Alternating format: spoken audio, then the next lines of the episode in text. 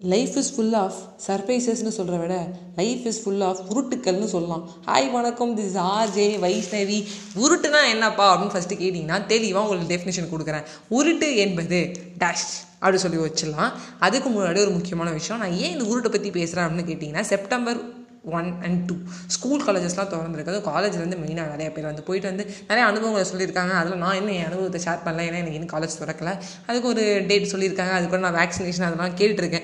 Procedures rules and ரெகுலேஷன்ஸை பற்றி பார்த்துட்டு இருக்கேன். பட் இந்த ஊருட்டுக்கு முன்னாடி வந்துடலாம். ஏன்னா பாதி பேருக்கு மேலே கல்யாணம் பண்ணாங்க.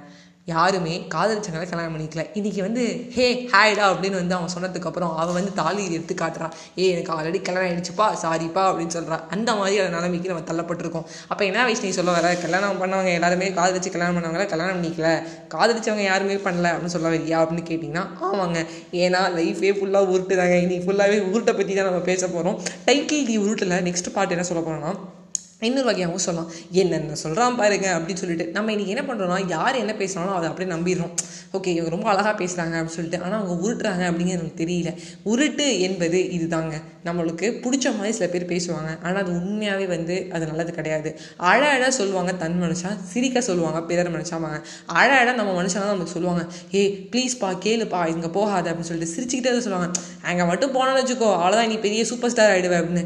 கல்லெல்லாம் கொடுத்து ஏமாற்றுவாங்க இன்னும் இந்த ஜென்ரேஷன் சுச்சுவேஷன்லையும் கல் கொடுத்து ஏமாறுறவங்க இருக்காங்க. கல்லுலாம் என்ன அப்படின்னு கேட்டிங்கன்னா விவேக் சாரோட காமெடி தான். இந்த பச்சை கல் மட்டும் நீ வாங்கினா பெரிய கோடீஸ்வரனே ஆயிடுவே அப்படின்னு சொல்லி சேர்த்து பாய் சொன்னதுக்கப்புறம் தான் வாங்கிட்டு வருவோம் இந்த மாதிரி ஏமாறாதீங்க இந்த மாதிரி ரூட்டுகளுக்கு நம்பாதீங்க அப்படின்னு சொல்லி கேட்குறேன் யார் என்ன சொன்னாலும் அதை ஒரு ரூபாய் தீர விசாரிங்க. ஏன்னா வாயில் வந்து தான் அவங்க வந்து சரளமாக சொல்லுவாங்க. கண்ணால் காண்பதும் பொய் காதால் கேட்பதும் பொய் வாயால் உருட்டுவதும் பொய். தீர விசாரிப்பதே மை பை பை ஃப்ரெண்ட்ஸ்